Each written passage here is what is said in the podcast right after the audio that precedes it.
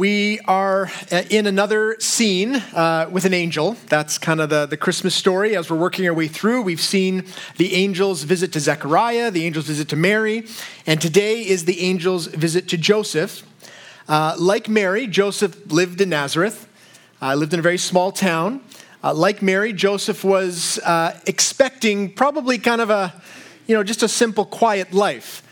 but like Mary, God had had other plans. Uh, and so the story picks up from last week, and now we're jumping to the book of Matthew. And this is after Gabriel had visited Mary, uh, but before anyone had talked to Joseph about what was going on. So let me just read the first verse, verse 18. Now, the birth of Jesus took place in this way. When his mother Mary had been betrothed to Joseph, before they came together, she was found to be with child from the Holy Spirit. So I think we all know why this would be a, a challenging situation uh, for Joseph, who doesn't really know what's going on. If, if you take the words from the Holy Spirit out of that verse, uh, things don't look great for Mary and, and are very troubling for Joseph. Uh, everyone would have assumed that something, uh, you know, bad had happened, and uh, they would have looked either to Joseph and Mary and wondered what exactly had been going on. And part of the reason uh, that people thought this way. In the next verse, we're going to see Joseph uh, called the husband of Mary. But you have to understand uh, that marriages and, uh, and weddings worked a little differently.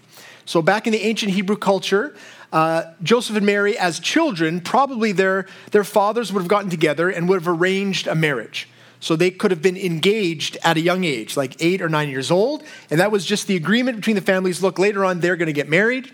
Then, when they are early teens, they would be betrothed to one another, uh, which is a legally binding uh, process, meaning they are now actually considered husband and wife, but for about a year, uh, they would not live together or sleep together. Uh, during that year, usually the husband uh, would you know, build a house for his wife, and they would get ready, and then the wedding would happen, and they would consummate uh, the, the marriage, and they would go on with their lives. So right now we're in the in between. And so that's why uh, this, is, this is a challenging situation because Mary is now showing, uh, she clearly is with child, and yet people know that they aren't really fully married yet. And so Joseph is trying to figure out what he should do.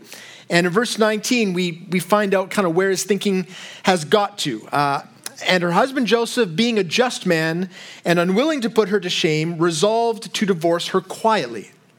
Now, that word divorce is because they were, they were legally bound together, even though they weren't fully married. And so it was still a significant thing. But Joseph was choosing uh, really the, the path of greatest integrity, but also uh, kindness. He wasn't publicly exposing Mary, which would have been within his rights, but that would have brought uh, a lot of harsh consequences for her, probably. And he wasn't pretending that this child was his when it was, really wasn't his. So he was trying to find the middle ground. He was a just man, trying to weigh out what the Word of God would want for him. And um, at this point, an angel appears. Now, this visitation is a little different uh, than the first ones because uh, we aren't told uh, the name of the angel. We can maybe assume it's Gabriel. We don't know for sure. And also, uh, they, uh, the angel appears in a dream. But the message that the angel brings is pretty much the same. Same message to Zechariah, to Mary, and to Joseph, all essentially the same thing. The Messiah is coming. And so let's look at the, the words of the angel themselves, verses 20 to 23. But as he considered these things, behold, an angel of the Lord appeared to him in a dream, saying, Joseph, son of David, do not fear to take Mary as your wife, for that which is conceived in her is from the Holy Spirit. She will bear a son. You shall call his name Jesus, and he will save his people from their sins. All this took place to fulfill what the Lord had spoken by the prophet. Behold, the virgin shall conceive and bear a son, and they shall call his name Emmanuel, which means God with us. So there's going to be three uh, points for our sermon this morning to kind of unpack this, uh, but it's going to be organized this way. The first point is going to be a, a big, overarching, massive kind of theological truth about God. And then the other two are going to be uh, practical applications of how we should respond to that. Okay, so first point about God, second two is for us. And so here's the first point God's providence is meticulous and always good. Okay, God's providence is meticulous and always good. So, what is God's providence? Uh, to understand the word providence, I think it's helpful to know two words actually. One is sovereignty, and one is providence. Uh, sovereignty is basically describes someone's area of authority or control. So, a king or a queen, they are a sovereign because they have sovereignty over their kingdom. They, they, they rule over a certain area. In our day, you know, political leaders kind of have some level of sovereignty, some power, presidents, prime ministers, that, that sort of a thing. But in God's case, he is sovereign over the entire universe. Everything is created by him, everything is owned by him, and so he is completely sovereign. But providence is applied sovereignty. So, meaning it's, it's the intentional use of one's sovereign control for the good of the people. So, when you hear providence, think uh, provide, right? A good king or a queen, what they do is they provide for the well being of their people. And, and we, again, put that kind of on the shoulders of state leaders, national leaders to this day. But of course, not all uh, leaders who have sovereignty actually uh, provide well for their people. There's a lot of examples of, of sovereigns who are not providential. Uh, they're, they're in some way hindered. They're not actually ruling for the good of their people. And there's lots of reasons for this. Uh, for example, it could just be that they're very wicked people, which is sadly often the case. We see throughout history. Uh, Pharaoh, Stalin, Hitler, all people with, with sovereignty. They have control, but they're not using it for the good of the people. Uh, and you see at times that people protest. That's what's going on in Iran right now. They're protesting those who have sovereign control over them, but are not doing it for their good. They're protesting oppression to women, oppression, freedom, all the violence. They're saying this is, this is not actually for our good. Uh, that's a hindrance to any providence in the lives of people if you have a wicked leader. Maybe the kingdom, though, uh, is poor. The, the leader is good, but there's just enough resources in the kingdom. Uh, this is often the case with third world countries that just don't have, they be good leaders, but they just don't have the economy to actually provide well for the people. It could be, though, that the leaders uh, have good intentions, but they just aren't wise enough to actually make it happen. So, in our country, uh, we are probably bristling, uh, a bit irritated perhaps by the Bank of Canada raising interest rates yet again. And yet, the point of that, if I understand uh, economics, which is, uh, I'm not sure I do, but what I understand is that it's to keep the inflation rate low, right? We want inflation to simmer down, so we have to raise interest rates so the economy kind of settles down. Uh, if you want to see this going bad in the opposite direction, you can look at Turkey, where the president of Turkey does not believe in raising interest rates, and so their inflation this year is 85%. Uh, so imagine, like I go and get a banana, I'm like, 7% higher. This is crazy. Imagine the, the crushing nature of an economy where the inflation is just skyrocketing. So there's someone who has the good intentions for his country, but seems like economically is not really working out well. The last, I think, reason why certain sovereigns wouldn't actually be able to provide well for their people is simply that they don't have enough power to make it happen. And this would be in cases where it's just outside of their control. Uh, natural disasters, wars, certain things where a sovereign, a leader is like, I want help, but I, I can't control those kinds of things. I mention all of that to acknowledge what we kind of know to be true that human beings are limited in the way that they lead and the power they have, but to contrast the fact that God has none of these limitations. That he is sovereign, but also has the power to make it all happen. He is good, he is loving, he is wise, he is wealthy beyond measure. He is all powerful. So there's, there's no extenuating circumstance where God is not able to provide well for his people. Which is why I use those two kind of descriptors meticulous, meaning that every single detail of God's sovereign control, the entire universe, every single thing within it, he is using for good. That's why I use the word good. Always good, because sometimes we doubt that it's always good. Indeed, it is. Now, where do we see this in the text? Is the next question. Why are we talking about providence? Why are we talking about this? Because we see it very clearly in the story of Christmas that this is how God operates. Now look at verse 21. We see here the provision of God for his people. It says of Mary, She will bear a son, and you shall call his name Jesus, for he will save his people from their sins. See, Jesus is the ultimate provision and care that God's sovereign rule provides. In him, is the salvation that we need against the greatest threat that all of us have in our lives, and that threat is sin. Sin is the thing which brings not only hardship and difficulty, but death itself into our lives. Not just momentary death, but eternal death in hell. And all of us are under that threat as sinners. But the answer from God is to bring a Savior. Jesus is the one who provides an answer because he lived a life of perfect uh, moral purity and then went to the cross and died on our behalf, atoning for our sin, closing the door to death, and opening the door to life. In Ephesians, we're told that in Jesus we have every spiritual blessing, everything that we can need life, forgiveness, peace, identity, security, Everything is in him. So he's the greatest good that any sovereign could bring to their people. And this is at the center of the Christmas story. So we're going to come back to it again and again and again. The angels keep saying it Jesus is the Savior, the good news to the people of the world. But I want to show you the meticulous nature of God's providence also here in the story of Christmas. And I want to make us see clearly that this provision of God, it didn't just happen the night that Mary gave birth. It wasn't just a momentary or kind of a happenstance thing that God just had this idea. It was, it was thousands of years in the making. So the first layer of God's sort of meticulous providence is seen in the fulfillment of prophecy. This is what the angel said. Look again at verses 22 and 23. All this took place to fulfill what the Lord had spoken by the prophet. Behold, the virgin shall conceive and bear a son. They shall call his name Emmanuel, which means God with us.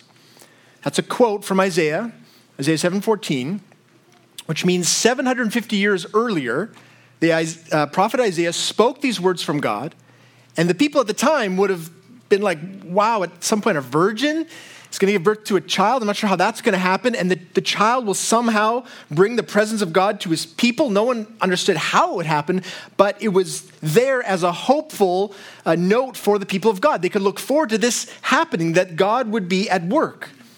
What it tells us is that the providence of God, like his care, it was, it was going the whole time. It, wasn't just a moment, an evening, a night, just the Christmas story. It was tied to everything that God had been doing in the past. He clearly had a plan and was making things unfold at the right time. So, the meticulous nature of his providence, here's the thing to understand it doesn't just mean that the entire plan of God actually happens. What it means is that everything in our lives, in the world, is part of that plan. That, that, that every single detail, every single event in our life is always serving the purposes of God. And just help us see this kind of meticulousness and how it's tied into the birth of Jesus. I want to go back even farther in the Old Testament to a story that we kind of um, we always associate with God's providence, and that is the story of Joseph. Not Mary and Joseph, but Joseph with the coat, the cool coat, right? That Joseph. And if you know that story, many of us do, uh, which is, uh, I'll briefly summarize that Joseph was kind of a entitled youngest brother of 12. And um, he, uh, well, the brothers didn't like him. They were very jealous of him. He didn't help the situation by the way that he acted. Uh, but the brothers responded very violently, very jealously. They beat him up, sold him into slavery, and Joseph found himself in Egypt uh, as uh, a slave for many, many years uh, worked his way up in, in, a certain household, Potiphar's household. Uh, seemed, things seemed to be going well, and then got accused uh, of sexual assault, unfairly accused. He was put back in the dungeon for many, many years until uh, finally uh, he was able to use his God given gift of interpreting dreams to interpret Pharaoh's dreams. And the interpretation was look, there's going to be a famine coming. And, and Pharaoh here's what's going to happen seven years of, of plenty, seven years of famine. And all of a sudden, he's put in charge of Egypt at the perfect time to save not only all the Egyptians, but all of his own family who come to Egypt begging for food. And the line which uh, summarizes the whole point of the story of Joseph is found in Genesis 50, verse 20. As for you, this is Joseph speaking to his brothers, right, who are so upset and repentant for all the evil they did, but he sees it from God's point of view. He says, As for you, you meant evil against me, but God meant it for good to bring it about that many people should be kept alive, as they are today. So do not fear. I will provide for you and your little ones. Thus he comforted them and spoke kindly to them. So notice here again the theme of provision. The brothers intended evil for Joseph, but God used their evil plans to provide for the people of Egypt and for Joseph's own family uh, in a time of famine they didn't even know was coming. So this is the prototypical example of how God's providence works in our lives. But what we don't realize sometimes is that this example of providence is also tied into the provision of Christ himself. Because when Joseph saved his family, he saved his older brother Judah. And that name Judah shows up in the book of Matthew. Just before our text today, there's a, there's a genealogy, like a list of names going all through the generations of Joseph's family. And there are some highlights. I'm going to show them to you. The first one is Judah. Uh, in verses 2 and 3. Abraham was the father of Isaac, Isaac the father of Jacob, Jacob the father of Judah. So, so Joseph saved that whole family, and Judah, then his line goes down. His great, great, great, great grandson is King David. Verses 5 and 6, we see there the David the king. And his great, great, great, great grandson, if you go all the way down, is Joseph. Look again look at verses 15 and 16. And Eliud, the father of Eleazar, Eleazar, the father of Matthan, Matthan, the father of Jacob, and Jacob, the father of Joseph, the husband of Mary, of whom Jesus was born, who is called Christ. So, why is this important? Because last week uh, we heard that Jesus would sit on the throne of David. We heard that he would reign over the house of Jacob. But we also heard that he would be conceived by the Holy Spirit. And so there's a bit of a mystery as to how Jesus could legitimately sit on the throne of David if he actually wasn't from the line of David. You know, to, to be a king, you need to be in the line of succession. Um, if you, if you, you remember when Queen Elizabeth died, my, my news feed, all the news articles showed uh, the new line of succession for the House of Windsor. And they had, you know, King Charles and then uh, Prince William and all his kids and Prince Harry all the way down to the corgis. Everyone was part of it. So we would know who was next in line to the throne. It's important. You, you couldn't be in line to the throne unless you were part of the family. And so Jesus, Jesus wasn't actually technically part of the family. He didn't have like a fleshly line. So how would it be possible? Here in the book of Matthew, we have the answer. The words of the angel tell us Joseph, son of David, do not fear to take Mary as your wife. See, what would, what would be the result of Joseph, son of David, taking Mary as his wife? She would legally be part of his family. And all of her children would then be part of his family line. And so, this is how Jesus rightly claims the lineage of David. He is adopted into the house of Jacob by Joseph. And this is also why Joseph is, is instructed to name the child. Not just because God wanted to make sure Jesus had a, a, great name, a meaningful name, Jesus, but because when a father names a child, he's claiming that child as his own. So, so here, here's the point there are 42 generations from Abraham to Joseph, uh, to Jesus. Thousands of years, uh, uh, tens of thousands of life events, millions of ways that things could have gone off track, but all of it served the purpose of God to bring a Savior and a King for his people. His providence is absolutely meticulous. Every event orchestrated to fulfill his purposes. Down to the cupbearer who finally remembers there's this guy Joseph in prison who could interpret dreams and is brought to the fore to be put in the right place. His providence is gloriously good. Even the wickedness of Joseph's brothers was used for good. This is why the verse ringing in our ears is Romans 8 28. All things work together for good for those who love God. This is, this is the enormous truth that supports the story of Christmas. But it doesn't only support the story of Christmas, it supports every story that God is writing in all of our lives. Because remember, Mary and Joseph were actual people. So for them, it wasn't the Christmas story, it was just the, their life story. Joseph was wrestling with sleepless nights trying to figure out what was going he didn't know that he'd be on christmas cards one day in like a nice nativity scene. He didn't know all the stuff that would happen. He was just like i don't know what i'm going to do. This, this woman i was supposed to marry is with child. How, he's just figuring it out and god is working through him. That's the same thing that is happening for us. I don't, I don't think we'll be on cards one day but the sovereignty part and god working things out part that is exactly the same so that's the big truth that God is providentially at work in a meticulous way, always for our good. So, how should we respond? What are the implications for us? The next point is this In light of this, we shouldn't let fear control us. I say that because there's fear mentioned in our text. Actually, every time an angel shows up, right, people are fearful. But if you notice in this text, it's not really about the angel.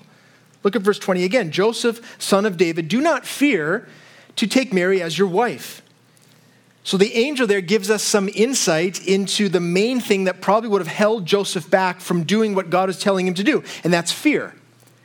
And that's not surprising. Like, given what he was being asked to do or told to do, you could see there'd be some real reason to fear there. Uh, his view of his life in the, in the you know, simple box of Nazareth, working the land, being a carpenter, was just blown all out of whack. To, to say yes to this meant opening the door to all sorts of things that are unknown, uncertain, potentially threatening and dangerous. And if we look at his life from the time that he says yes to this, that's actually what happens. I mean, he's going to Bethlehem with a pregnant wife, has to find somewhere for her to have, to have the baby.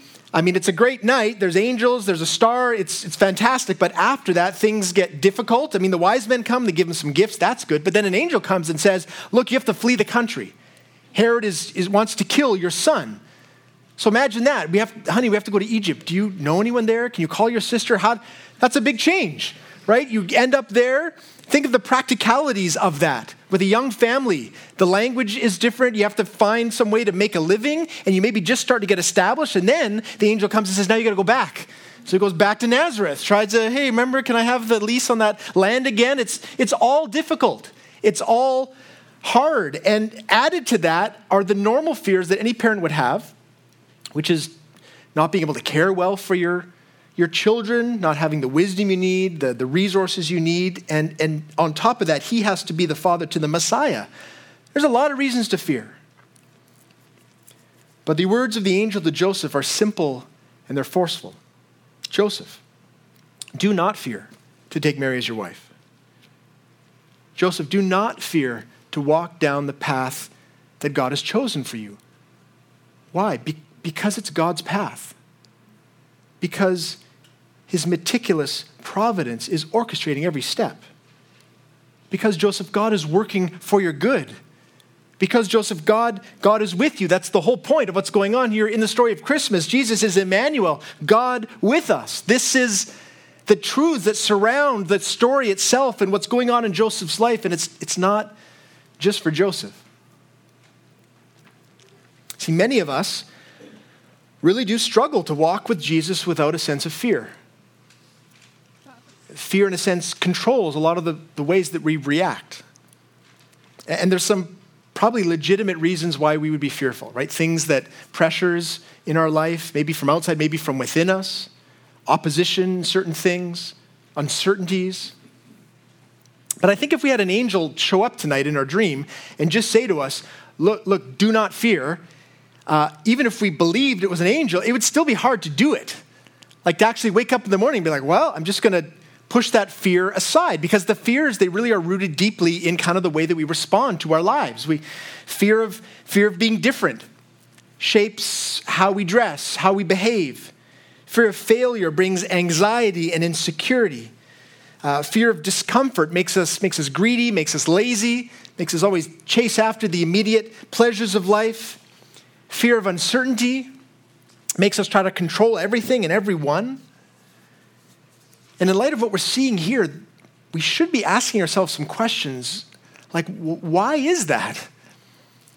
Why, why, in light of what we see here clearly in the Bible about who God is, why is it that we fear so much? Why is it that we allow fear to control so much of our lives when it's pretty clear that God is sovereign over everything? And I think the answer must be that that even though we know these things about God, we, we forget them uh, in, in a functional way. Like we forget in a practical way, like when we're living our lives, we really forget that God is powerful and that He loves us. Uh, 1 John 4.18 uh, says it this way, There is no fear in love, but perfect love casts out fear. For fear has to do with punishment, and whoever fears has not been perfected in love. So to be not perfected in love means to kind of forget who God is, to think that He's maybe interacting with us in, in some sort of punishment or harshness or neglect or whatever it might be. But to be perfect in love means that we feel in the deepest recesses of our heart and our mind that God actually loves us. And, and, that we receive that love in a natural and, an almost effortless way, just like breathing. If you think of breathing, we receive the, the, the benefits of oxygen without even really thinking about it. We just, we're just breathing all the time and our, our body is nourished. We get exactly what we need. That's how it should be for us as Christians. That in every, every situation, every element of conflict, whatever it is that we, we breathe in, and there's just a sense of certainty and peacefulness of knowing that even in the midst of this, we are loved by God, that He's for us, that He's caring for us, that whatever this is, God is still going to use it for our good. And so instead of fear controlling us, the love of God can shape us, can, can inform us, and enable us then to step out in, in obedience, which is the, the third thing. In light of this truth that God is meticulously, providentially sovereign, that He's caring for us, we, we should do what He says. One of the reasons I love Joseph is that even though he didn't say very much, he, he did a lot. Uh, if you look at the difference between Mary and Joseph, Mary seems to be very verbal. Uh, she said some very powerful words in response to the angel right, of, of what she would do. But even more than that, after she visits her, her cousin Elizabeth, she, she sings a song, the Magnificat in, in Luke, and the song is amazing. It's filled with, it's like poetic, it's got all this imagery, it's all speaking about her child and, and what God is doing through. I mean, it's, it's really amazing. Uh, in the relationship, it seems like Mary would be the much more verbal one. Ladies, maybe you can identify with that. Joseph, not so much. There are no words of Joseph recorded in the Bible, uh, none. Uh, but we see what he did. Okay, so Joseph isn't a guy who's going to say very much, but he, he does a lot.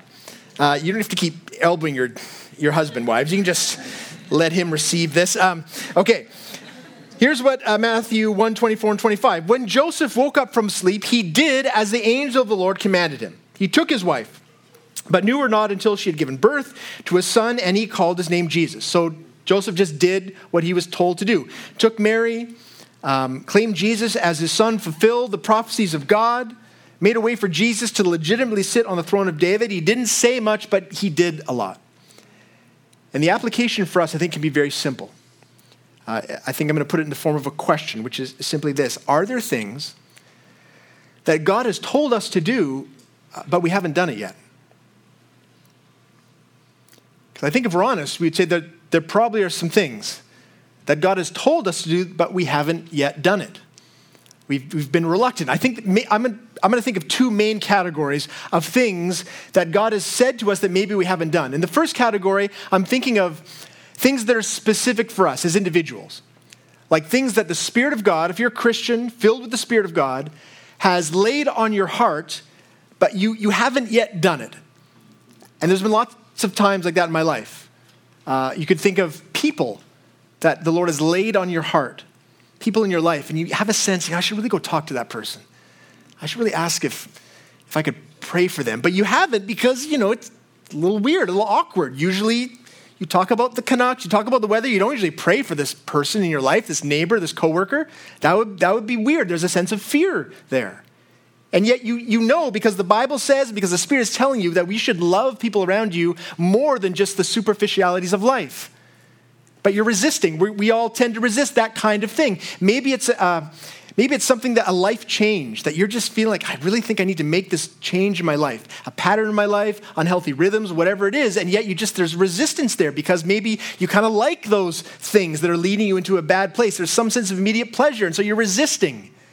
The Holy Spirit has been given to us so that we would confess our sin, but we resist. There's so many specific things for us about our lives that God is speaking into, and, and we just don't obey. And we're hearing here that, man, if we really believe that God loves us, why would we not obey? But I think there's another category of words, and these words are not for us specifically as individuals, but just for, for everyone. Uh, like there's a lot of words in the Bible, especially the New Testament, to Christians that isn't like person specific, just everyone should do this. And yet, a lot of those things we, we don't tend to actually do. Here's just a couple of examples. Philippians 4 4 says, Rejoice always. Again, I will say rejoice. It's not speaking to a specific group of people or specific circumstances. It's saying all the time, rejoice. I don't, I don't do this. You can ask the people in my life. There are times when I am not manifesting a sense of joy. Why? Because on one level, I'm just being disobedient. But the reason for that is probably because I haven't done the work of reminding myself, even in this moment, in this day, whatever it is, I actually do have reason for joy in light of who Christ is in my life. There's some work to be done there, but that's the work of obedience, of remembering and, and following the words that God has said for us. Here's another one Matthew 18 21. Lord, how often will my brother sin against me? And I forgive him as many as seven times. And Jesus said to him, I do not say to you seven times, but 77 times meaning all the time. God's word, clear word that we are to obey, is to forgive the people in our lives. And yet, that's, we don't do that. We harbor resentment, we harbor grudges. There's, there's anger that persists, and there's some work to be done there. But it's a work of obedience to remind ourselves of the grace that we've received and to actually extend forgiveness. Doesn't, doesn't mean the relationship is exactly the same, but it does mean that we are working hard so that we get to a place of, of actually forgiving the people around us. That's, that's simply a command on us all the time. Uh, here's one more 1 Corinthians 6:18, flee from sexual immorality. We saw a great example of this with Joseph, the Potiphar's wife. He literally fled an opportunity for a sexual encounter for a woman who wasn't his wife. The thing I love about that is that he was ready. You could tell that Joseph uh, had not been entertaining sexual thoughts for Potiphar's wife. He had not put himself in a place of temptation. He was ready to flee. He had done the work ahead of time of trying to be obedient. It certainly seems that way because as soon as the opportunity came, he didn't even seem like he was tempted. He was gone. That's, that's a work of obedience that we should all be doing. That we are guilty, that I am guilty of, of not pursuing that in my own mind's eye before even an opportunity arises. So here's the question What's the difference between people uh, who hear the word of God and people who actually do it. I think the defining difference is what you think about God. If you, if you actually believe that He is sovereign, that He is in control, that He has authority over your life, and that He is for your good, then when you hear words from Him and there's commands that kind of push in a way that you're not comfortable with, you have an answer as to, as to why you should actually obey. He, He's in control of everything. He loves me. He's working everything out for my good. Why would this be any different? Even if it's hard, even if it's uncomfortable. But if we have the idea that maybe God is just trying to use us or manipulate us, sometimes in Christian culture we just think, look, they just, the Christians around, we don't really care. They just want everyone to look a certain way or do a certain thing. If we don't really think that God is for us, then it's going to be a lot harder to, to hear any word and actually change our lives. It really does all come down to do we believe that God's providence is at work, that his, his love for us is at work, and that the things he's calling us to are, are for our good. Because the truth is, a life of obedience to God is always going to be filled with hardship and risks.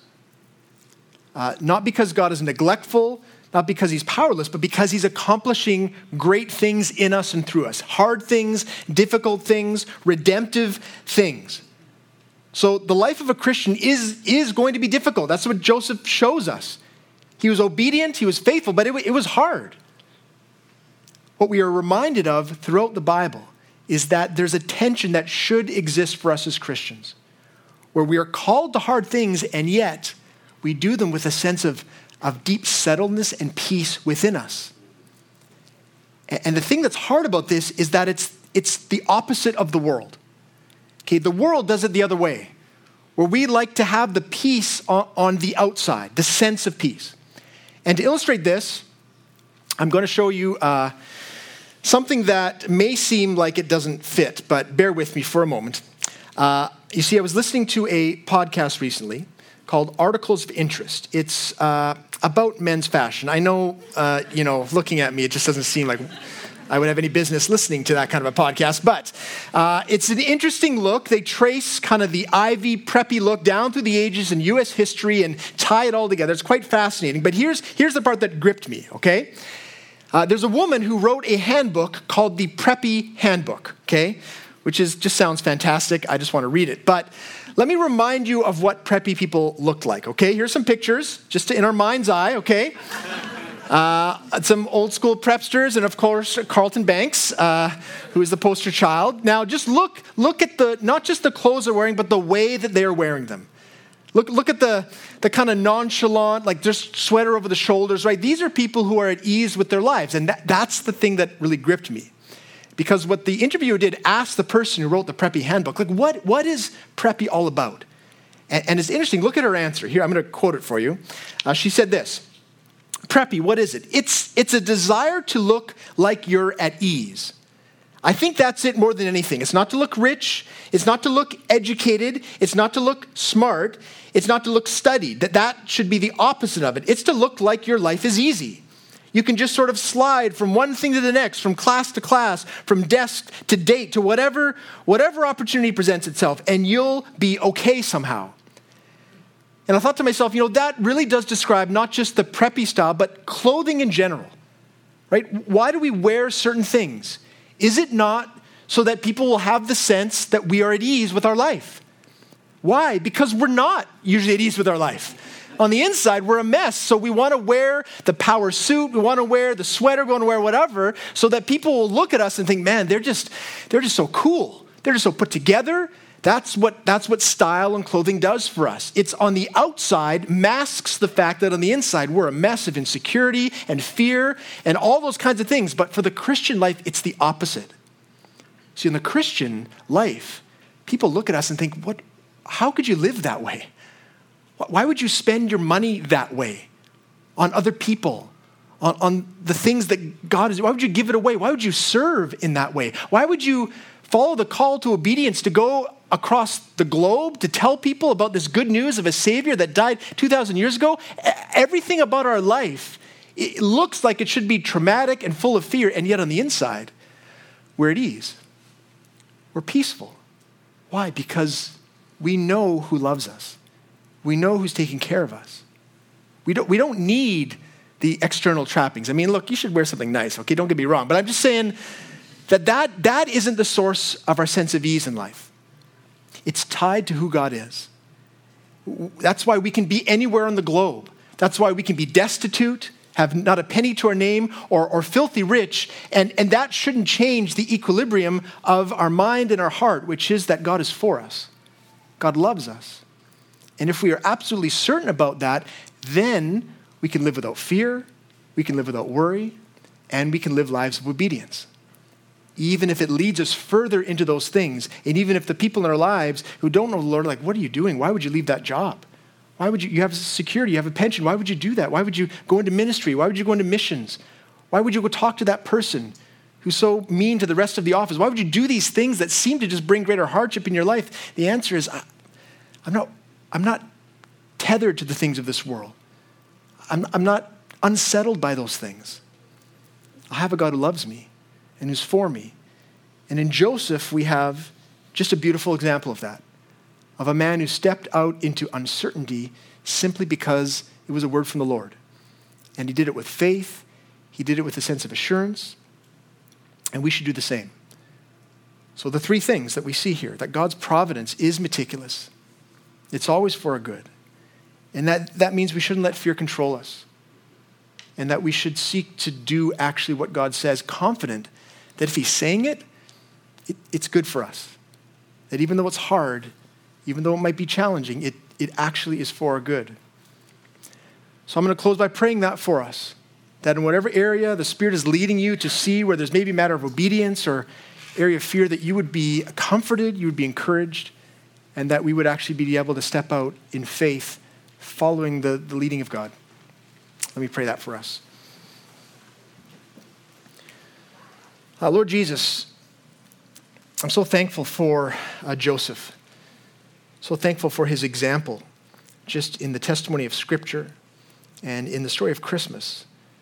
Uh, Lord, what a hard call was placed upon him. And yet, by your grace and by your power, he responded with obedience. And he did it in light of the fact that you were the one who was calling him to it. And so I pray for us. I pray, Lord, for those areas of our lives where we have been resistant to be obedient to your word, perhaps. Uh, maybe there are people that we've, we've felt that we should go and, and talk to, maybe invite, maybe just, just to know more, yet it's going to be costly somehow, and so we've been reluctant. Maybe there's areas of sin where we just, we just haven't really uh, wanted to confess them openly, and yet, Lord, you're calling us to that, and we know it's a matter of obedience. Would you help us uh, to be obedient to trust that if you're calling us to this thing, whatever it may be, it is for our good. And I pray, Lord, that uh, we would be people as a church that would be people who are at ease with whatever situation you put us in, with whatever people we are around, because our sense of worth, our sense of value is not tied to them or what other people think of us. It's rooted completely in what you've done for us, Jesus.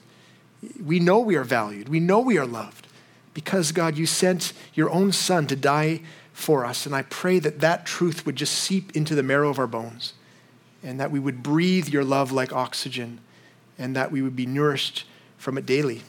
I pray this in Jesus' name. Amen.